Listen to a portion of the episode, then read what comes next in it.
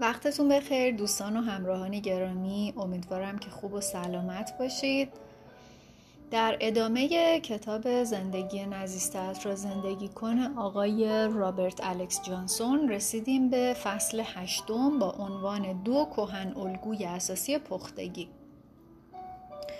در افسانه راهنمای ما وقتی که زئوس کاستور را به قلمرو الهی وارد می کند وحدت و آرامش برقرار می شود دو انرژی که از هم جدا مانده بودند به یگانگی می رسند. رومی ها کاستور و پالوکس را برادران دوقلو می نامیدند و اصل برادری و توازن نهفته در ارکان امپراتوری خود را به آنها نسبت می دادند.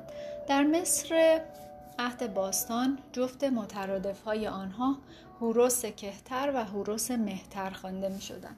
دیدیم که من از انواع انرژی ها و شخصیت ها تشکیل شده است در این فصل روی دو شکل کهن الگویی تمرکز می‌کنیم که با بالا رفتن سن برای ما جالب تر میشن یعنی جوان ابدی و پیر خردمند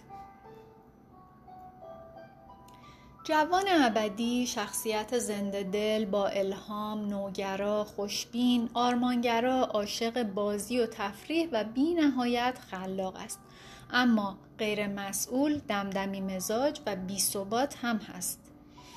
افرادی که جوان ابدی حاکم بر شخصیتشون باشه هیچ فرقی هم نمی‌کنه که سن و سالشون چقدر باشه اغلب انگار روحیه و خصوصیتی متعالی رویایی دارند و یونگ این الگو را پوئر که یه واژه لاتین به معنای پسر و پوئلا به معنای دوشیزه هست نامیده درباره بسیاری از کسانی که زیر بار وظایف و مسئولیت های زندگی امروزی قرار دارند این انرژی اساسی پوئر در دهه های بعدی زندگیشون تقریبا به کلی ته کشیده. با این حال این جوانی جوانی غیر مسئولانه دست کم به طور بالقوه درون تک تک ماها وجود داره حتی اگه 90 ساله باشید.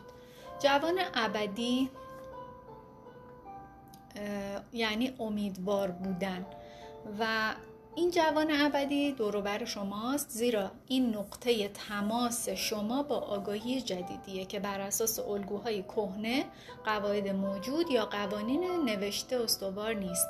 الهام و انگیزه بالای جوان ابدی قطب مخالفش رو در عملگرایی دنیوی پیر خردمند که یونگ آن را سنکس به معنای لاتین مرد پیر خردمند مینامد پیدا خواهید کرد.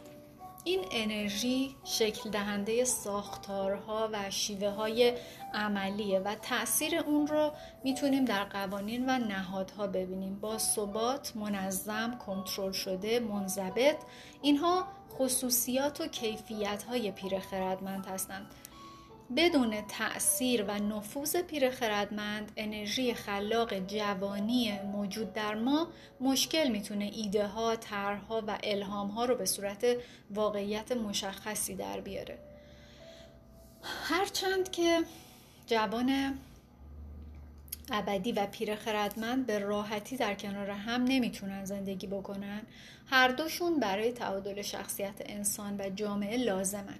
اینها وجوه مخالف یک واقعیت بنیادی و هر وقت یکی از قطبها پدیدار بشه قطب مخالفش هم جایی در نقطه مقابل اون وجود خواهد داشت. مبارزه بین این انرژی های الگویی در واقع تلاشی برای آشتی با این امر ناگزیر که اونها بخشی از این معمای عام هستند که چطور زیبایی و خلاقیت الهی رو به زندگی عملی زمینی بیاریم و چطور روح رو به ماده بدل بکنیم.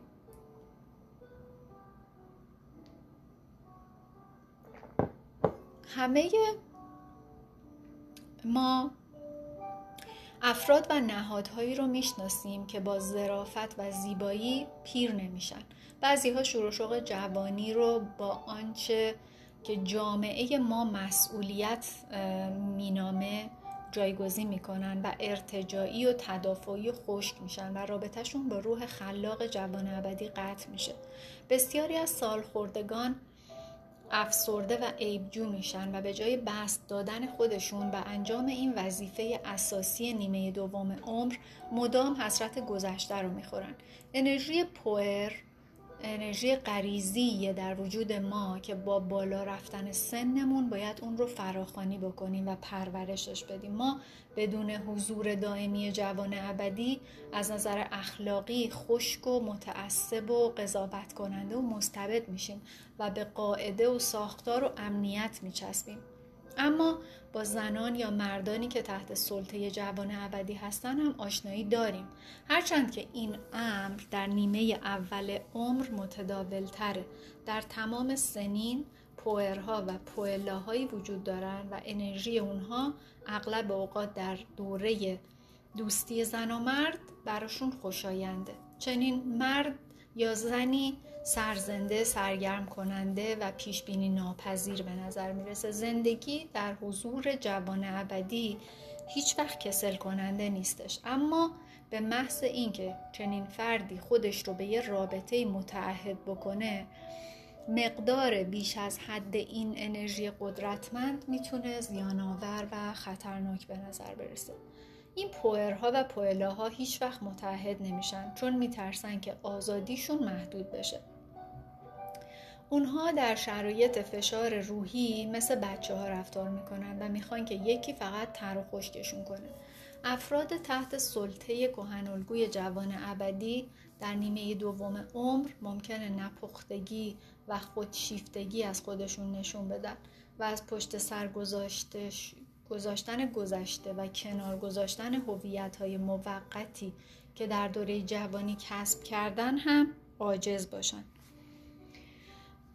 پس واضحه که سن تقویمی الزامن با پختگی یکی نیست. سالها پیش زن بیوهی به من مراجعه کرد و گفت که نمی‌دونه که از بین دو تا خواستگاری که داره کدوم رو انتخاب بکنه.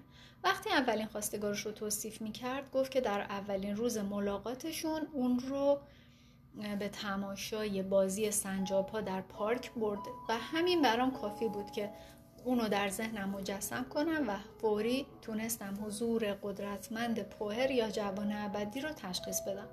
ولی خواستگار دوم یه بانکدار متمولی بود که مثل صخره محکم و قابل اطمینان بود ولی کمی خسته کننده و کسالت بار هم بود.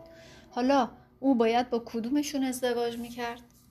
ما مدتی حرف زدیم و همه چیز رو سبک سنگین کردیم و او رفت. چند سال بعد این زن رو به طور تصادفی در خیابان دیدم و با هم احوال پرسی کردیم و بعد از کمی گفتگو ازش پرسیدم که بالاخره با کدوم یکیشون ازدواج کرد. و او گفت که او جیم او با جیم با همون بانکدار ثروتمند ازدواج کردم و سکوتی طولانی در پی آن آمد. پرسیدم خب زندگیتون چطوره؟ او با نوعی تسلیم گفت خوبه اما اون هیچ وقت من رو به تماشای سنجاب ها نمی‌بره. او با دو جمله کل معمای نگرش یک جانبه به دو انرژی اساسی کهنالگویی را نشون داده بود. برای کسب پختگی حقیقی این کهنالگوها رو باید در تعادل معقول و ارتباط پویا نگه داشت. دیدگاه یک جانبه از پختگی زیانباره.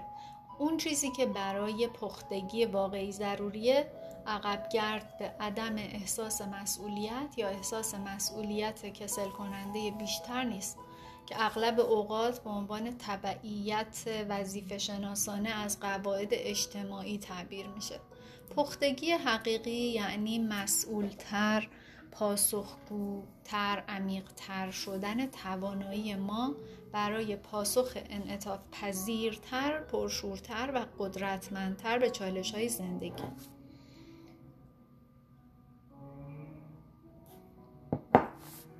و زندگی کردن خلاقتر و اصیلتر ترکیب کردن ازداد و متعادل کردن هر یک با دیگری. چشمه جوانی. چشمه جوانی چشمه افسانه‌ایه که میگن جوانی کسانی را که از آن آب بنوشند برمیگردانند می‌گویند فلوریدا محل این چشمه است و داستانهای چشمه در برخی از مشهورترین افسانه ها با این ایالت در آمریکا مرتبط شدند. عجیب نیست که این همه خانه سالمندان اونجا دایر شده. اعتقادی دیرینه وجود داره که میگن یه جهانگرد اسپانیایی به نام خان پونس دلون وقتی در سال 1513 میلادی به محل فلوریدای امروزی سفر کرد در جستجوی چشمه جوانی بوده و اما این مفهوم از او شروع نشد و به دنیای جدید هم منحصر نبود. داستانهای مربوط به آبهای شفابخش به عهد باستان برمیگردن. فناناپذیری موهبتیه که در داستانهای گنجهای افسانه‌ای مثل داستان سنگ فلاسفه اکسیر عام و اکسیر حیات فرد به جستجوی اونا رفته. در حالی که اقتصاد امروزی ما از کیش پرستش جوانی داره سود می‌بره و هزاران هزار کالای مادی و انواع خدمات رو با نوید جوان شدن, جوان شدن به مردم میفروشن. به مرور که سن بالا میره چیزی که واقعا لازمه منبع درونی جوانی ابدیه. این انرژی آزاد و حیات بخشیه که همیشه در دسترس ما هست و دستیابی به اون فقط مستلزم نگرش سرخوشی کشف کنجکاوی و بازیه. روحیه بازیگوشی. شاید ساده ترین کار برای یک کودک بازی باشه. کودکان در حالت تغییر دائمی هستند اونا می‌تونن به سرعت از خیال بافی, خیال بافی به واقعیت برگردن و همینطور برعکس. و همه هم در یک لحظه. یعنی همه این کارها رو همزمان انجام بدن. اونها همونطوری که روح روحشون داره حرکتشون میده بازی می‌کنن و به طور غریزی هم عمل می‌کنن. ولی همونطوری که آگاهی رشد می‌کنه و ما دشواری های زندگی رو تجربه می‌کنیم بازی بسیار دشوار میشه. وقتی من نوجوانی بیش نبودم جایی نزدیک مرکز شهر داشتیم که به اون می‌گفتیم مرت یا مرت نمی‌دونم مخفف یه مرکز تفریحی بود و ما معمولا برای بازی به اونجا می‌رفتیم. مرکز بازی و تفریح در زبان انگلیسی به معنای آفرینش و خلق کردن هم هست. این معنی در نوشته های مذهبی پیچیده که از عهد باستان هم به جا مونده یافت میشه. به عنوان مثال واژه سانسکریت لیلا. یعنی بازی الهی و به آفرینش تخریب آفرینش دوباره جهان هستی اشاره داره. ژرفترین رمز و راز یعنی آفرینش کیهان بازی الهی و سرگرمی خدایان شمرده شده. یونانیان عهد کاستور و پالوکس واژه‌ای برای بازی داشتن به نام پایگنیا. اونها اونو به صورت الهه بازی مجسم می‌کردن و به این ترتیب اهمیتی رو که در زندگیشون داشت نشون می‌دادن. قدرت بازیگوشی امر قدسی همراه با هم پایکوبی کردن تئاتر فلسفه و سایر دستاوردهای فرهنگی بی زمان و حیاتی یونان رو می‌سازه. زندگی نمادین ما هم با بازی همراهه. با روحیه بازی و سرگرمی می‌تونیم عناصری رو که از قبل جدا بودن دوباره به هم وصل بکنیم. به این مفهوم نمادها شکل بسیار پیچیده ای از بازی هستند بازی کردن یعنی تقویت قنای پاسخ یعنی تعبیر دوباره واقعیت و یعنی تجربه زندگی از راه های پیشبینی نشده. بازی ناب با سرگرمی های چون فوتبال یا سمفونی که قواعد و هدف معینی داره فرق می‌کنه. وقتی که فوتبال حرفه‌ای رو از تلویزیون تماشا می‌کنیم شکل بسیار محدودی از بازی رو می‌بینیم. حتی ورزش های آماتوری هم کمتر با انگیزه عشق به بازی انجام میشن و بیشتر برای نمایش غرور یا حرس و آز صورت می‌گیرن. کسی به نام استفان ناخمانوویچ در بحث عالی بازی و معنویت به خوبی به این موضوع اشاره کرده. وقتی بازی در خدمت نیازهای نفس در میاد و روحیه بازی منحرف و نابود میشه. دیگه اون کیفیت اصلیشو از دست میده. بازی کیفیتی الهیه که می‌تونید اون رو وارد هر چیزی بکنید. بازی به جای فعالیتی معین نوعی نگرش و حضوره. وقتی بازی آزاده و با قواعد و مقررات موجود هدایت نمیشه مبهم هیجان انگیز پرخطر و آکنده از امکاناته. برای فعال نگه داشتن روحیه جوان ابدی در نیمه دوم عمرمون کاری که می‌تونیم بکنیم چیه؟ اینه که از نو یاد بگیریم که با تجربه هامون بازی بکنیم. لذت کشف رو پیش از تسلیم شدنش به کار وظیفه و مسئولیت رو به خاطر بیاریم. حرکت زنده است و رکود مرده. وقتی که ما به امر پیشبینی پذیر و تغییر نکردنی میچسبیم غیر زنده تر میشیم. شور و شوق ارتباط نزدیکی با بازی داره. این واژه در اصل از واژه تئوس یونانی به معنای خدا مشتق شده. شور و شوق داشتن یعنی اینکه به خودتون اجازه بدید که سرشار از نیرو و یاری الهی بشید. به طوری که نفس نیازی نداشته باشه که به تنهایی به وظایف شما رسیدگی بکنه. یونگ همیشه همراهش یه دفترچه یادداشتی پر از نوشته و خطوط طراحی نگه می داشت و اونجا عباراتی از فاوست شاهکار گوته به صورت جمله الهام بخش ثبت شده که شکلگیری، تحول، بازی و خلاقیت ابدی ذهن. یونگ موقع تعمق روی این جمله نوشت خلق چیزی نو از طریق ذهن صورت نمی‌گیرد بلکه با غریزه بازی و به علت ضرورت درونی انجام می شود ذهن خلاق با موضوعی که دوست دارد بازی می کند از بازی کودکان بینش عمیق حاصل می شود تخیل فعال به صورت روش درمانی کاملا شکل گرفته پا به وجود نگذاشت. یونگ در زندگی نامه خودش از دوره عدم قطعیتی نوشت که پس از جدایی راه او از همکار حرفه‌ایش یعنی فروید شروع شد.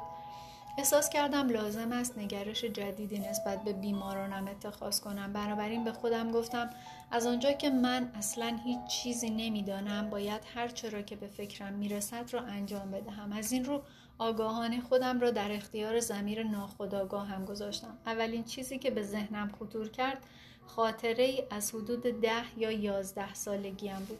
من آن زمان شیفته بازی با مکعب هایی بودم که با آنها می‌شد انواع چیزها را ساخت.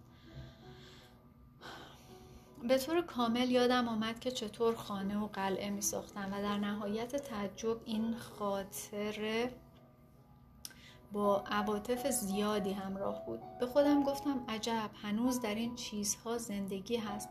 پسر بچه ای هنوز این دوروبرهاست و زندگی خلاقی دارد که من ندارم. اما چطور می توانم راهم را به سوی آن باز کنم؟ به عنوان یک مرد بزرگسال به نظرم غیر ممکن آمد. که بتوانم از فاصله دور زمان حاضر پلی به یازده سالگی هم بزنم. با این حال اگر می‌خواستم دوباره با آن دوره تماس برقرار کنم چاره به جز بازگشت به آن و از نو پرداختن به آن بازی های بچگانه نداشتم.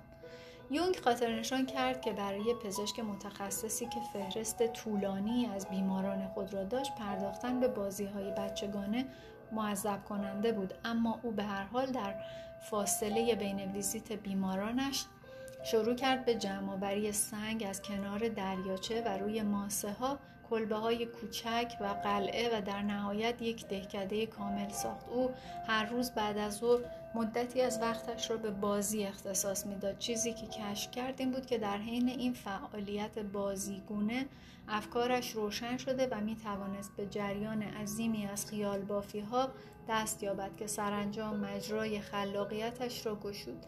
پس از آن او مقاله های پژوهشی متعددی نوشت که همگی از آن اوقات سپری شده کنار سنگ ها و چوب ها و ماسه های کنار دریاچه بیرون آمد. بعدها این تجربه پایه‌ای شد برای ایجاد روش های درمانی بسیاری که شامل شن درمانی، تجزیه و تحلیل رویا و تجسم خلاق می شود. حتی جدیترین آدم ها هم در زندگی روزمرهشان بازی هایی دارند هرچند شاید خودشان اینطور فکر نکنند. متداول ترین شکل بازی در زبان محاوره معمولی است. ما از ساختارهای ایجاد شده توسط فرهنگمان و دایره واژگان و دستور زبانمان استفاده می کنیم اما جملاتی که با آنها سر و کار داریم و می‌سازیم به طور کامل از آن خود ماست.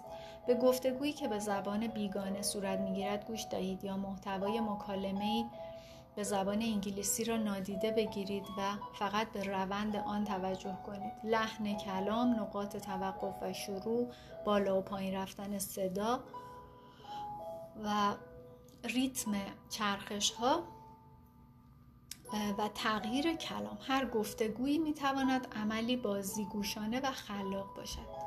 نوشتن، نقاشی کردن، جراحی، رفع مشکل برنامه نویسی های کامپیوتری، بداه پردازی، بازی با بازار بورس، میزان کردن موتور ماشین، هنر، ورزش، همه و همه اعمال خلاق و بعضی هم کاملا جدی هستند که بر پایه توانایی ما برای بازی کردن استوار است.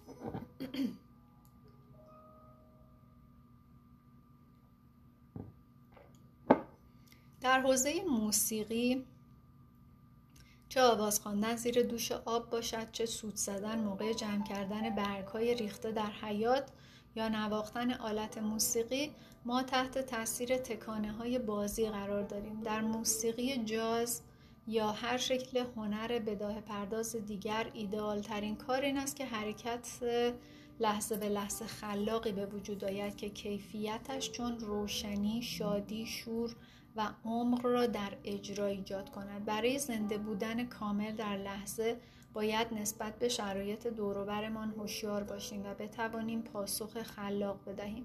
البته بدون اینکه ابتدا طرز نواختن آلت موسیقی را یاد بگیرید نمی‌توانید بداهه نوازی کنید و این در همه زمینه ها صادق است. هر کاری تمرین لازم دارد. در سنت مسیحی به ما گفتند که فقط کسانی که همچون کودکان خردسال می شوند می توانند وارد قلمرو بهشت شوند. در اصطلاح روانشناسانه این بدان معناست که بدون آوردن خصوصیتی کودکوار و سبکدلانه در تلاش های ما نمی توانیم امر الهی و قدسی را تجربه کنیم. توجه کنید که گفتم کودکوار نه بچگانه. در حالت آگاهی فزونتر ذهن در نقطه اوج در نقطه اوج وضوح و روشنی و حضور است. خطرات یک جانبگی. در مخالفت با نگرش پویا و کنجکاوانه نسبت به زندگی من انسان نهایت تلاشش را می کند تا واقعیت را جذب ساختارهای ذهنی موجود کند. من در پی امنیت و پیش بینی پذیری است این مثل داستان کهن پروکروستس است که شخصیت افسانه‌ای دیگری در زمان کاستور و پالوکس بود. شاید درباره رختخواب پروکروستس شنیده باشید. واژه پروکروستس یعنی کسی که کش می آید و می‌گویند این شخص خانه ای کنار جاده داشت که آنجا از غریبه ها پذیرایی می‌کرد و آنها را به خوردن غذای لذیذ و شبی استراحت در رخت خواب مخصوصش دعوت می‌کرد. پروکروستس می‌گفت این رخت خواب خاصیت منحصر به فردی دارد و به این صورت که طولش دقیقا اندازه کسی می شود که روی آن دراز می کشد چیزی که اون نمی گفت روش کسب به این اندازه واحد برای همه کس بود. یعنی به محض اینکه مهمان دراز می کشید پروکروستس طول قد او را اندازه می گرفت اگر خیلی کوتاه بود او را با میله دندان داری از آور می کشید و اگر خیلی بلند بود پاهایش را قطع می کرد وقتی بیش از حد تحت الگوی پیر خردمند باشیم شبیه پروکروستس می شویم و تجربه هایی با ایده های خشک و از پیش تعیین شده مطابقت ندارند تحریف می شوند و یا از زندگی ما قطع می شوند. جوان ابدی راه حل عام و همیشگی ساختارهای منسوخ است بدون انرژی جوان ابدی ما می میریم برعکس وقتی حد و مرزهایمان از بین رفتند یا به نظر در حال ویرانی می آیند انرژی پیر خردمند لازم است. وقتی کسی به من می‌گوید که در جاده معنوی گام برمیدارد و تلاش می‌کند که از شر منش خلاص شود همیشه خندم می‌گیرد. اگر منتان را نابود کنید روان پریش می‌شوید. نه روشنبین قریبانی غربیانی که سعی می کنند از شر من خود خلاص شوند سرانجام کارشان به خود بزرگبینی در هیئت معنویت می کشد و بیش از آنکه بیش از آن پیش رفته ایم و بیش از آن فردیت یافته ایم که به آگاهی ساده پیش از من پرستی برگردیم. اما می توانید من را به ارتباط با خودتان وادار کنید و کاری کنید تا به چیزی بزرگتر خدمت کند. آنگاه ساختار من می تواند به وجوه عملی، حفظ و پیشرفت زندگی امروزی برسد. اما باید درست عمل کند. راه دیگر توصیف این جریان این است که من را به عنوان اندام وقوف و آگاهی به کار بگیریم نه اندام تصمیم گیری. یعنی تغییر تمرکزمان از این که این کار چه سودی برایم دارد آگاهی نفس به اینکه در این لحظه چه چیزی برای تمامیت و یک پارچگی بیشتر و بیان خلاق لازم است. چه چیزی در خدمت خیر بیشتر است؟ آگاهی خیشتن برتر. که در فصل بعدی بیشتر به این تکامل آگاهی با هم می‌پردازیم. راه درمان کمال طلبی. کمال طلبی یه مانع متداول بر سر راه روحیه جوان ابدیه. خیلی از ما تحت تاثیر منتقد درونی خودمون عمل می‌کنیم. این شکل رشد نیافته و مخرب پیر خردمندی است که با وجود تمام برکات و دستاوردهای ما هرگز راضی نیست. هر بار که شما خودتان را در مقابل خطا یا مشکلی تجهیز می کنید و می‌خواهید مانع بروز اون خطا و مشکل بشید خود این عمل می‌تونه باعث بروز مشکل بشه. یکی از عللی که چرا بچه ها می‌تونن بدون صدمه دیدن بیفتن و قلط بزنن همینه. ولی ما بزرگ سالها با همین عمل روانه مطب دکتر میشیم. جاده ای که به سوی قدرت میره مسیر آسیب پذیریه و همزمان مسیر گشودگی هم هست. اشتباه کردن یه امر ضروریه. و متاسفانه ما در مدرسه یاد می‌گیریم که اشتباه چیزیه که باید ازش بترسیم و ازش فرار بکنیم و ازش اجتناب بکنیم. اگه در دام کمال طلبی اسیر هستید ببینید که ترموستات چطور کار می‌کنه. ترموستات هرگز یه دمای درست و معینی نداره. اگه دمای خونه بیاد پایین ترموستات بخاری ها رو روشن می‌کنه و اونقدر کار می‌کنه که خانه کمی بیش از حد گرم بشه. بعد بخاری رو خاموش می‌کنه. اقربه ترموستات دائما از درجه متوسط بالاتر یا پایینتر نمیره.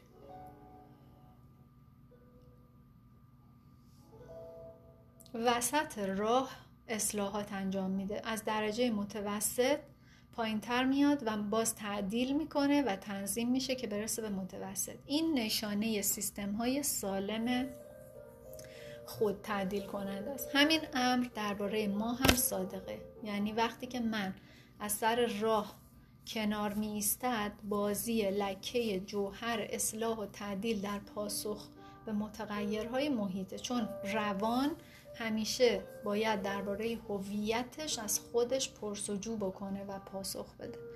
وقتی که بچه ها رو در حین بازی تماشا کنید می‌بینید که چقدر تمرکز و توجه دارن و چقدر در لحظه حال حضور دارن و برای هر اتفاقی هم که بیفته کاملا آمادن شونیریو سوزوکی استاد زن خاطر نشان کرده که در ذهن فرد مبتدی امکانات بسیاری وجود داره و در ذهن متخصص امکانات اندک. ما هیچگاه به اندازه وقتی که برای اولین بار چیزی رو شروع می کنیم خالص نیستیم. هدف زن چیه؟ اینه که این گوشودگی و حضور رو در همه زمانها حفظ بکنه. ما به محض اینکه شروع می‌کنیم به تفکیک کردن چیزها و به الگو و عادتی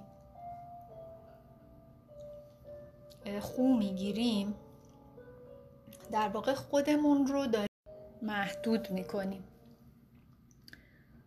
پس وقتی که یه کاری رو تازه شروع کردیم توی اون انجام دادن اون کار آزادیم. ولی وقتی که به انجامش عادت کردیم دیگه خلاقیتمون تا یه حدود زیادی از دست میره.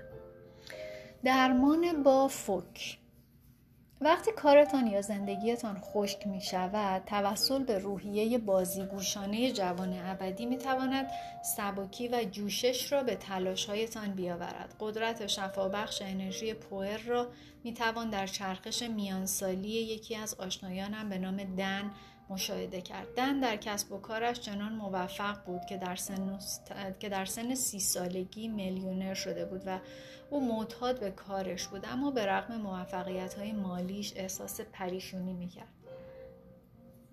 همیشه مسترب بود زخم معده داشت و از اینکه همیشه نگران سرمایه گذاریاش باشه خسته شده بود و با نامزدش هم رابطه خوبی نداشت. نمی‌تونست کسب و کارش رو کنار بذاره نه رابطهش و احساس می‌کرد که در دام همون چیزایی که همه هویت زندگیش بود اسیر شده.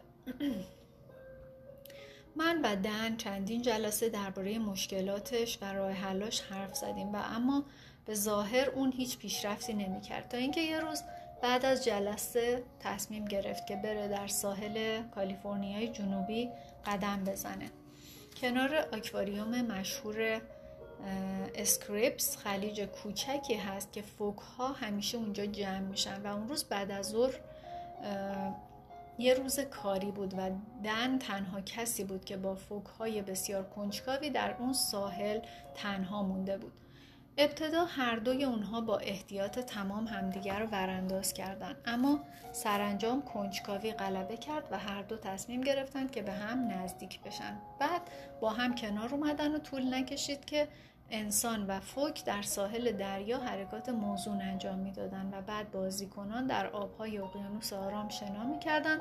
جست و خیزی که حدود دو ساعت طول کشید و پس از اون هم با اکراه از هم جدا شدند و این تجربه برای دن بسیار متحول کننده بود. در جلسه بعدی دن بی صبرانه می‌خواست زودتر بیاد و داستان رو برای من تعریف بکنه و من بهش آفرین گفتم و او در پایان جلسه اعلام کرد که دیگه نمی‌تونه طبیعت حقیقیش رو انکار بکنه و می‌خواد به خونه برگرده و هر کاری رو که لازمه انجام بده. با خودم فکر کردم خب اشکالی نداره. روش درمانی فوک از روش من موثرتر بوده. فوک ها باعث شده بودن تا انرژی جوان ابدی در دن از نو زنده بشه. چند ماه بعد سر دن دوباره توی دفتر من پیدا شد و این کار خرج زیادی براش به وجود آورده بود. اما او روی جزئیات جدایی از نامزدش کار کرده بود. سهام شرکتش رو به شریکش فروخته بود. یه قایق نه متری خریده بود و بازی اون روزها با فوکها مسیر زندگیش رو بهش نشون داده بود. دن می‌خواست تا چند سال بعد رو صرف قایقرانی بکنه به خاطر اینکه اون عاشق آزادی و وسعت دریای آزاد بود. در سالهای بعد گاهی به سراغم می اومد و مرا هم برای سفر روی دریا با خودش می برد هرگز نمی‌تونید مردی رو آسوده تر و راضی تر از اون مرد موقعی که روی آب ها بود پیدا بکنید. آخرین باری که خبر ازش داشتم این بود که شغلی رو در یک مؤسسه اکولوژی دریایی قبول کرده. و دن مستقیما زندگی نزیستش رو زندگی می‌کرد.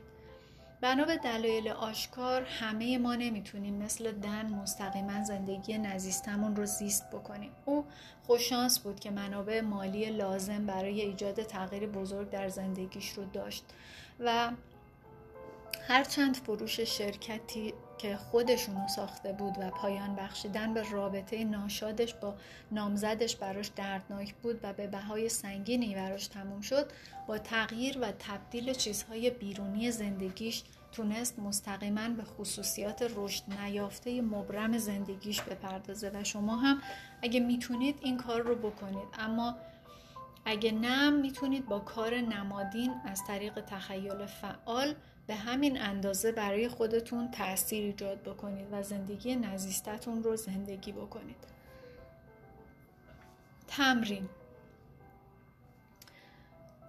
آیا می‌دونید که سنت ارسال نامه و کارت پستال در روز ولنتاین از یک کار راهب ایتالیایی به نام ولنتاین نشأت گرفت که در سال خوردگی یک دل نه صد دل عاشق اطرافیانش شد. او از سر لذت برای هر کسی که میشناخت یادداشت تشکر و تحسین میفرستاد و روز به روز تعداد نامههاش بیشتر می‌شد. تا اینکه سرانجام اولیای صومعه به او اجازه دادن که در اتاقش بمونه و هیچ کاری جز نشون دادن عشق و محبتش در یادداشتهای کوچیکش نکنه. و سرانجام هم پس از مرگ با ادامه این کارش از طرف مردم جاودانه و ماندگار شد. اگه در نیمه دوم عمرتون احساس می‌کنید که گیر کردید یا زیر بار مسئولیت و تعهدات وظیفهتون دارید خفه میشید که این شامل بیشتر آدم های امروزی میشه باید چیزی پیدا بکنید که واقعا دوستش داشته باشید و راه های برای لذت بخش کردن کارهاتون پیدا بکنید. برای چه کاری انرژی و شور و شوق دارید؟ نامه ای برای جوان ابدی که درون شما ساکنه بنویسید و بعد اونو زیر بالش یا کنار کامپیوترتون بذارید. وجود درونیتون احتمالا با رویایی یا ایده خلاقی به شما پاسخ میده. کلید اصلی رها کردن کنترل یا ترس از احمق جلوه کردنه. زمیر ناخداگاه در واقع نگرشی رو که شما نسبت به اون نشون می‌دید رو به سوی خودتون برمیگردونه. با تصاویری که به سراغتون میاد تخیل فعال کنید. وجود درونیتون ازتون چی می‌خواد؟ این و از این انرژی پیروی کنید تا شما رو از هر کنجی که به دامش افتادید بکشه بیرون. وحدت بخشیدن به ازداد زندگی.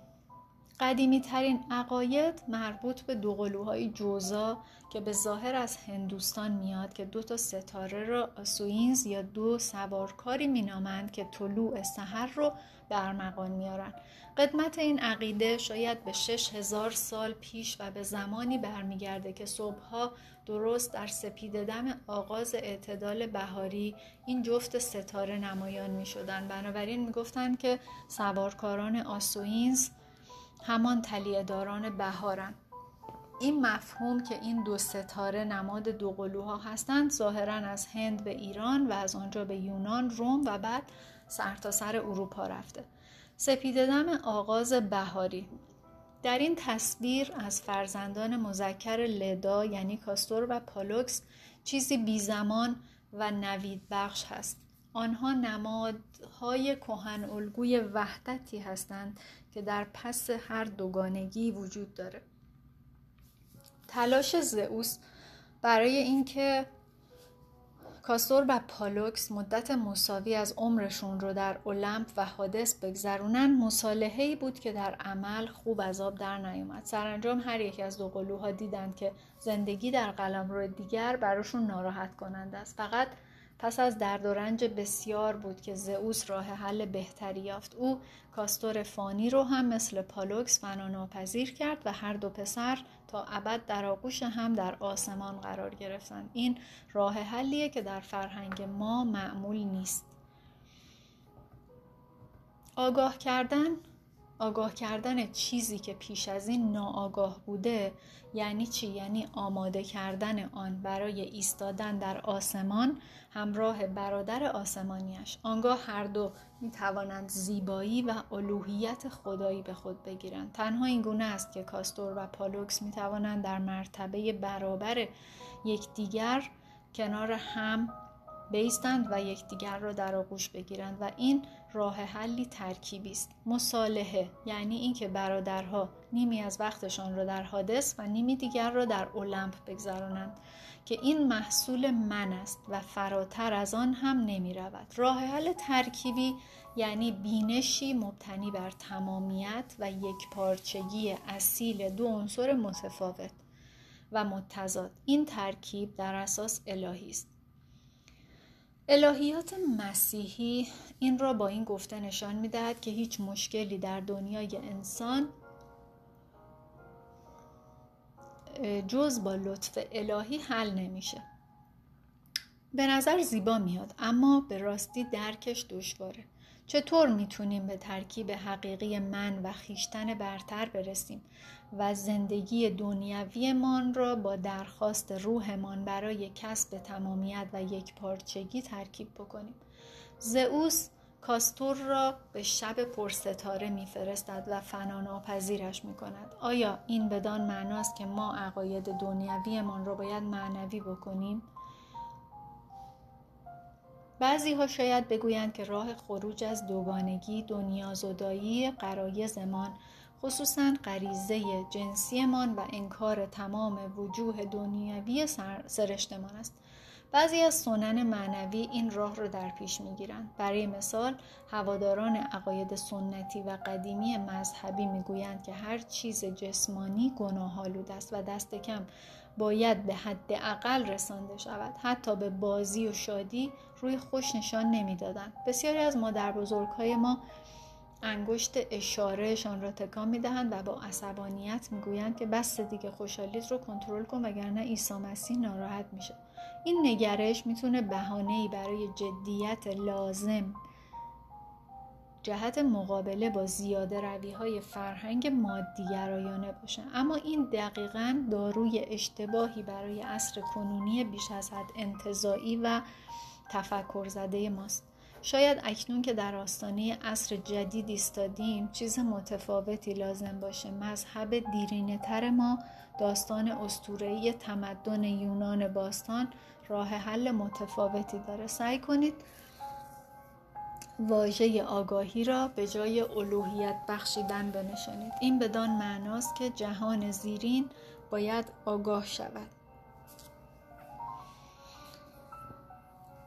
آیا این به معنی تعالی بخشیدن به رضایل ماست؟ آیا این امر خود فضایل و ارزش هایی را که برای رسیدن به آنها در نیمه اول عمر اون همه تلاش کردیم رو تهدید نمی‌کنه؟